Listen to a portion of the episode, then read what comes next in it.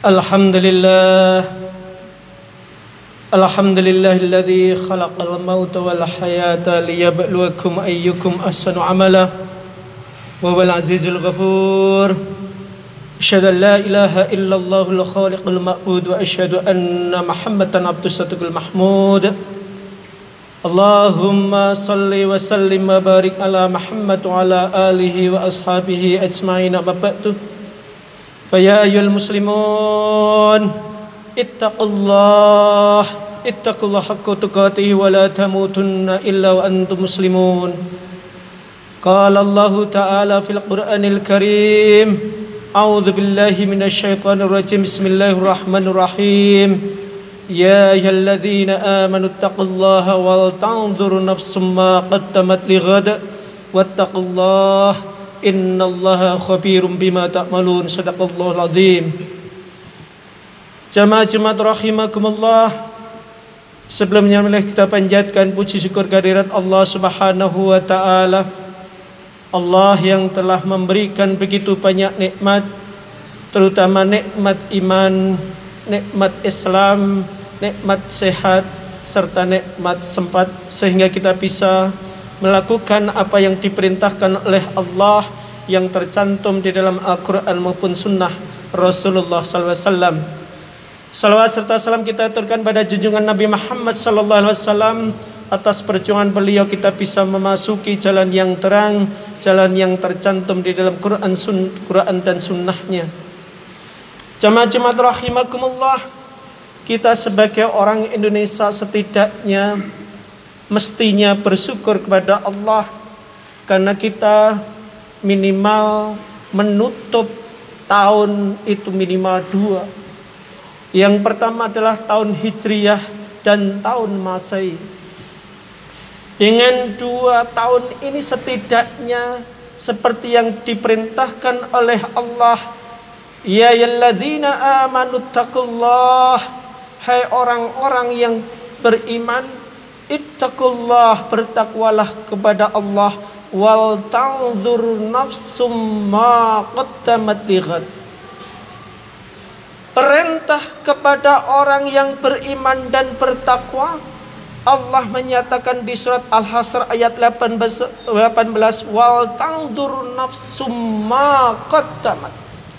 Hendaklah kalian mengevaluasi apa yang telah kalian lakukan kalau di tahun Masai dari Januari sampai Desember apa yang telah kita lakukan? Kalau merujuk pada tahun Hijriyah, apa yang sudah kita lakukan di bulan Muharram sampai bulan Dzulhijjah? Bagaimana kita berbuat baik maupun buruk kepada orang yang paling dekat dengan kita? Bagaimana kita memperlakukan istri kita? Bagaimana kita memperlakukan anak-anak kita? Anak laki-laki kita maupun anak-anak perempuan kita. Bagaimana kita sebagai anak memperlakukan orang tua kita? Wal tanzur nafsum ma qaddamat. Bagaimana kita sebagai orang Islam memperlakukan tetangga kita yang mungkin Islam dan mungkin tidak Islam. Dilanjutkan oleh Allah lighatin. Mestinya tahun 2022 kita evaluasi bagaimana kita memperlakukan orang lain, bagaimana kita memperlakukan makhluk selain manusia. Jadi setiap tahun jamaah rahimakumullah mestinya kita semakin menjadi orang yang baik.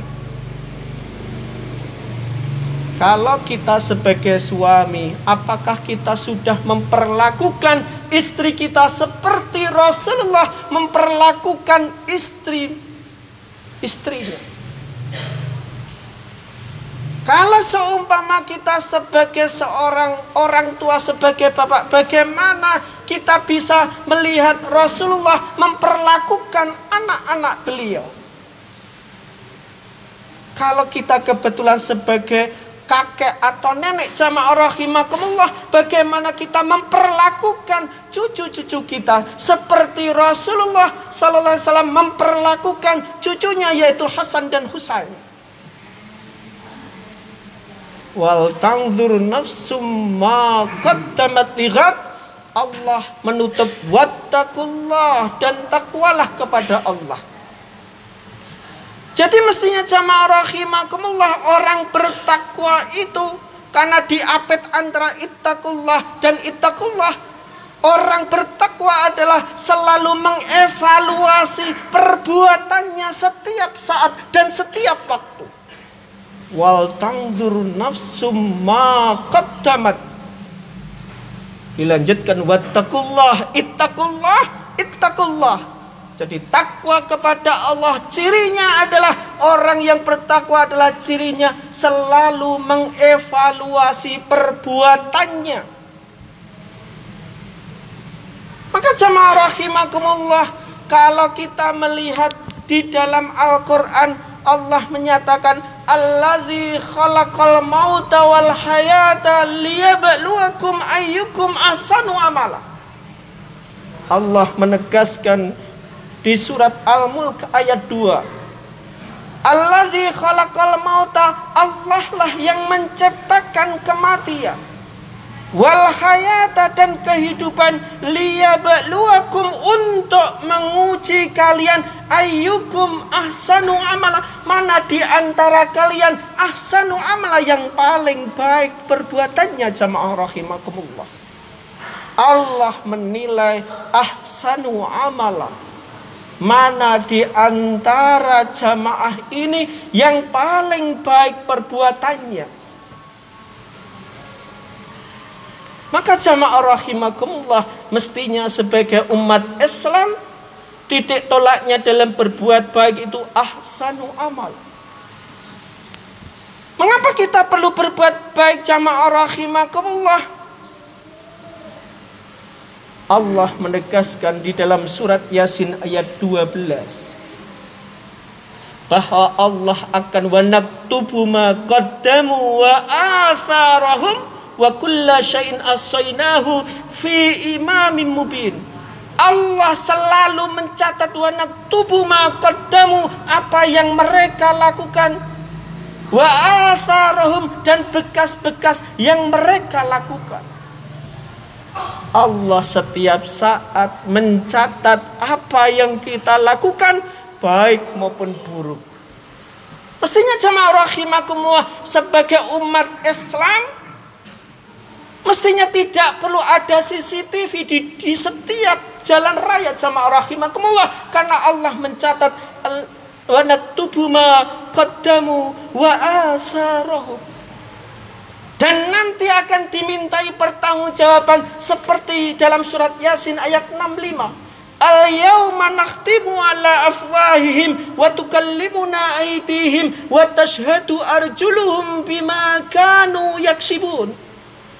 Nanti jamaah rahimakumullah kalau kita sudah dimintai pertanggungjawaban oleh Allah, Allah menegaskan dalam surat Yasin ayat 65 Al yauma nahtimu ala afwahihim. Allah akan mengunci mulut kalian. Yang akan bicara siapa? Wa tukallimuna aydihim. Yang akan bicara adalah tangan yang kita miliki jamaah rahimakumullah. Wa naktubu ma qaddamu Di situ disebutkan jamaah rahimakumullah yang akan bicara waktu kalimuna aidihim tangan kita yang akan bicara jamaah rahimakumullah.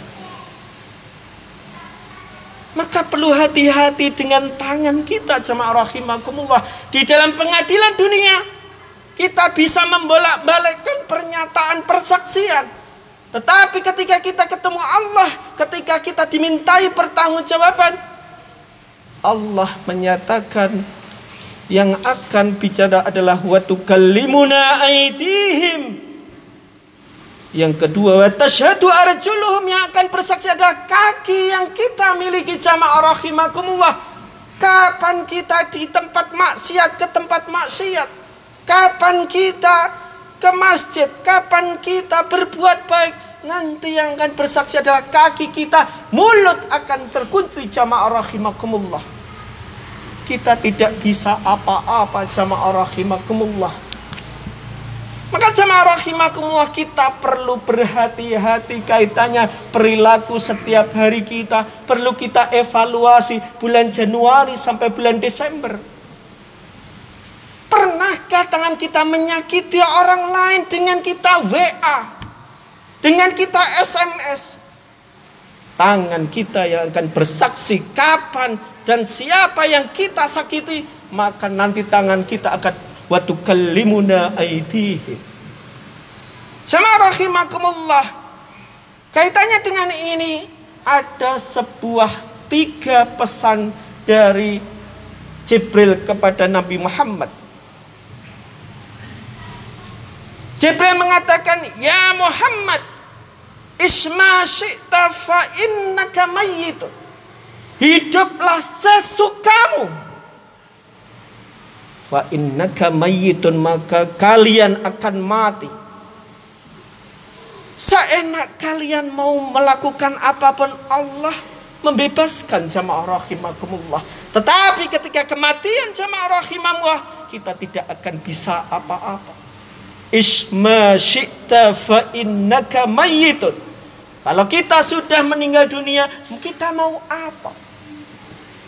Yang menemani kita cuma amal perbuatan kita baik buruk maupun yang lainnya jamaah rahimakumullah. Istri kita, anak-anak kita akan meninggalkan kita jamaah rahimakumullah. Yang kedua jamaah rahimakumullah Jibril mewasiatkan kepada Nabi Muhammad wahbib man fa innaka mufarikuhu.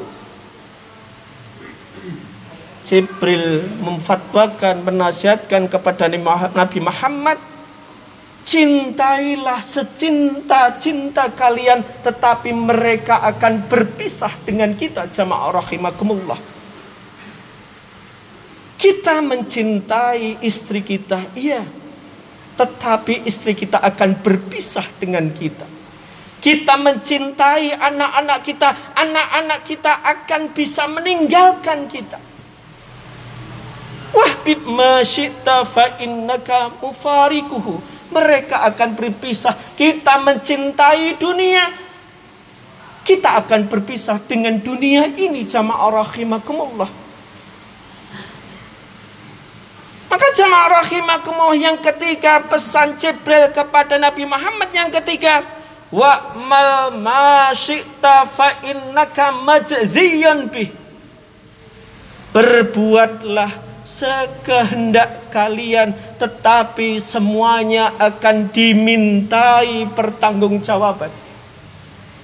Maka jamaah rahimakumullah dalam hidup ini mestinya kita perlu berhati-hati karena semuanya akan dimintai pertanggungjawaban. Siapa pun orang yang hidup di bumi Allah semuanya akan dimintai pertanggungjawaban. Yang akan bicara adalah tangan dan kaki kita, mulut kita akan terkunci seperti dalam surat Yasin ayat 65. Barakallahu li wa lakum fil Qur'anil Karim wa nafani wa iyyakum bima fihi minal ayati wadh-dhikril hakim wa taqabbal minni tilawatahu innahu wal ghafur rahim wa qur warham wa anta khairur rahimin.